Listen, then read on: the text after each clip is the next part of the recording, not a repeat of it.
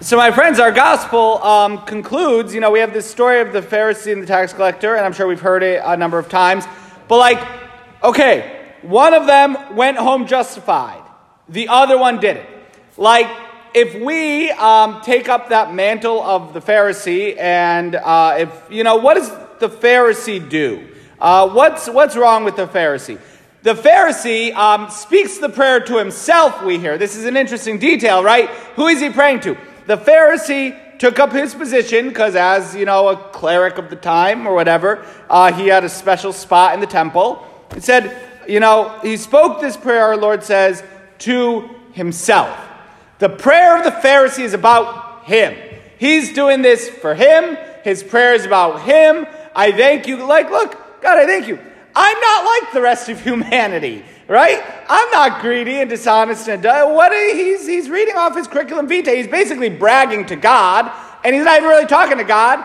He's talking to himself, um, or even like this tax collector, right? And now that's a problem. Um, that he is not just comparing himself to how great he is, but he's even pointing out other people in the temple in his prayer and saying, and that person, and that person, right? Um, no, just leave them alone, dude. Um, you know, and look, he probably, he probably, this is probably a true statement about him, right?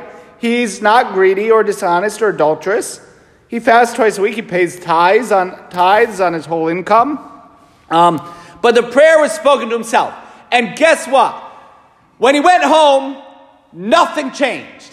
He did not go home justified, we hear. He was not put in right relationship with God. Uh, he was not, it, it was a waste of time, right?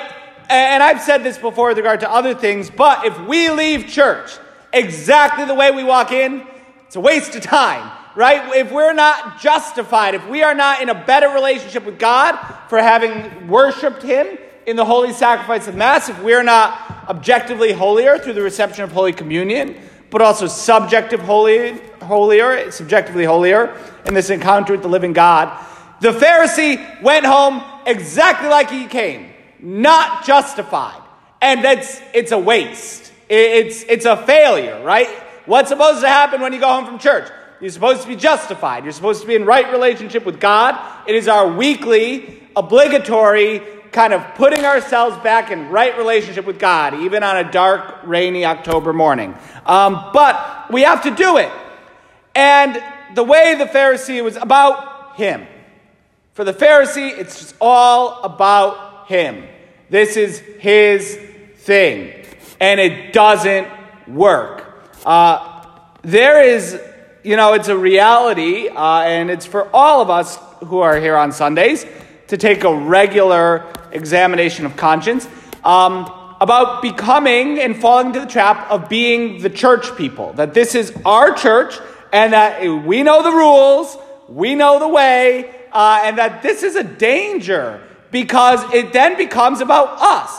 And it could be like, yeah, I've got my pew, my seat, don't sit in it. Like, you know, if you're in my seat, I'm going to give you that look. Or if you don't act the right, or if you're, you know, uh, don't sit, stand, kneel. You don't know the Agnus Dei and the Sanctus. Today, no one's going to know them except the people who come to daily mass, and even they're probably still having a tough time with it. You know, but you're out of place. You're not singing right. You don't know to take a book when you walk in, right? We're going to judge you for that. It can be such a thing that this church can become our club. Uh, and priests are, are, you know, way more susceptible to this usually than anyone else because uh, it's like, yeah, we're running a tight ship here. And if you're not on board, get off, right? And no, no, this is not what church is about. It's not a club. Uh, it is uh, the place where we come to be justified. And so we have to be very aware of that. The tax collector stood at the back. Um, tax collector stood off in a distance. You know, again, a lot of priests make fun of the people that sit in the back. You know, there's always room up here in the front. Um, but no, fine. You want to be in the back of the church? Go for it. Who cares? As long as you're, you want to be back behind those glass doors, whatever, um, it's fine.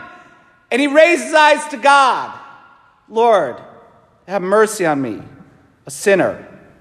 Oh God, be merciful to me, a sinner. Oh, he wouldn't even raise his eyes to heaven, I'm sorry. Uh, he was looking down, beating his breast. Oh Lord, we do this in the Confiteor, you know, through my fault, through my fault, through my most grievous fault. I'm a sinner. We all start. Actually, we all start Mass the same way. I confess to Almighty God and to you, my brothers and sisters, that I have greatly sinned. You know, not that so and so has greatly sinned. No, no. I have greatly sinned. I am a sinner. I sin. And then I beat my breast three times through my fault, through my fault, through my most grievous fault. Me. I am a sinner. It's the one thing we all have in common here. We're all sinners. Okay. And so, um, in a particular way, the Synod for the Archdiocese of Hartford is going on right now. Uh, the theme, Grow and Go. Also, disrupt the decline is a phrase that's been used by the Archbishop that's kind of being taken by as a motto, right? Our churches are declining. We need to disrupt the decline, not just manage a decline right? If we're managing the decline of the Catholic Church in Connecticut, that's not going to work. That's not our job. Rather, we have to disrupt the decline by preaching the gospel of Jesus Christ. We have to disrupt the decline by doing things maybe a little different than we've always done them. We have to disrupt the decline that this is not just a club that we belong to, but rather that it is uh, where all sinners can come and find the mercy and the love of Almighty God.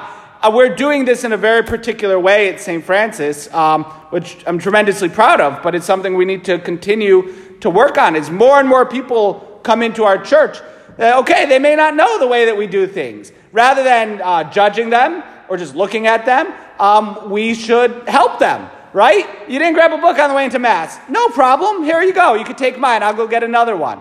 You don't know where the bathrooms are because they're really not well marked and they're not easy to get to. No, pro- let me show you. I'll take you there. Um, crying babies. I love crying babies, right? Ideally, we should do what we can to get them to stop crying, but, um, but crying babies are great, right? And I, I had a friend tell me who goes to Mass at a different church that just the looks of scorn they get when this little kid starts crying in Mass. No! Babies in Mass is great, it means we have a future, right? No babies, no future. And so crying babies are great and it's wonderful. And I would hope that here, as we are disrupting the decline, uh, that parents with crying babies and squirming toddlers and all that are always most welcomed and encouraged. Instead of glares and looks, uh, we give them smiles and encourage, a helping hand, even, even better. Can I help you with any? Is there anything I can help you with to offer that welcoming community? People who come in who, who aren't even Catholic have no idea what to do in a Catholic church. How can I help you? Come sit with me. You know, I'll show you right along. Everything like that.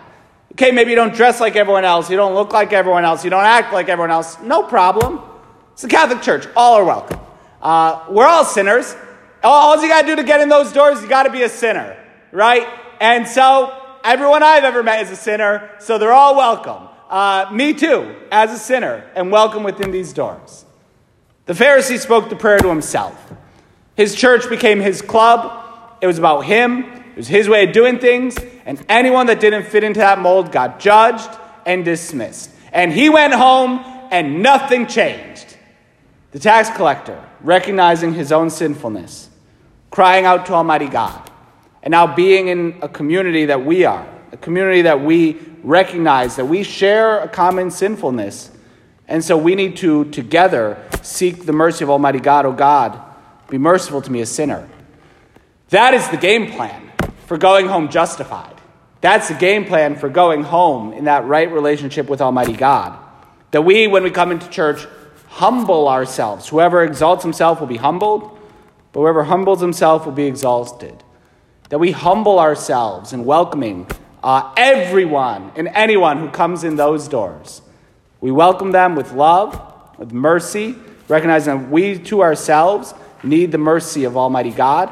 So we ask our Lord to help us today to be merciful, to, exceed, to excel in mercy, to welcome everyone here into our parish community, so that all of us who share in a common sinfulness may be redeemed by the saving grace of our Lord and Savior Jesus Christ.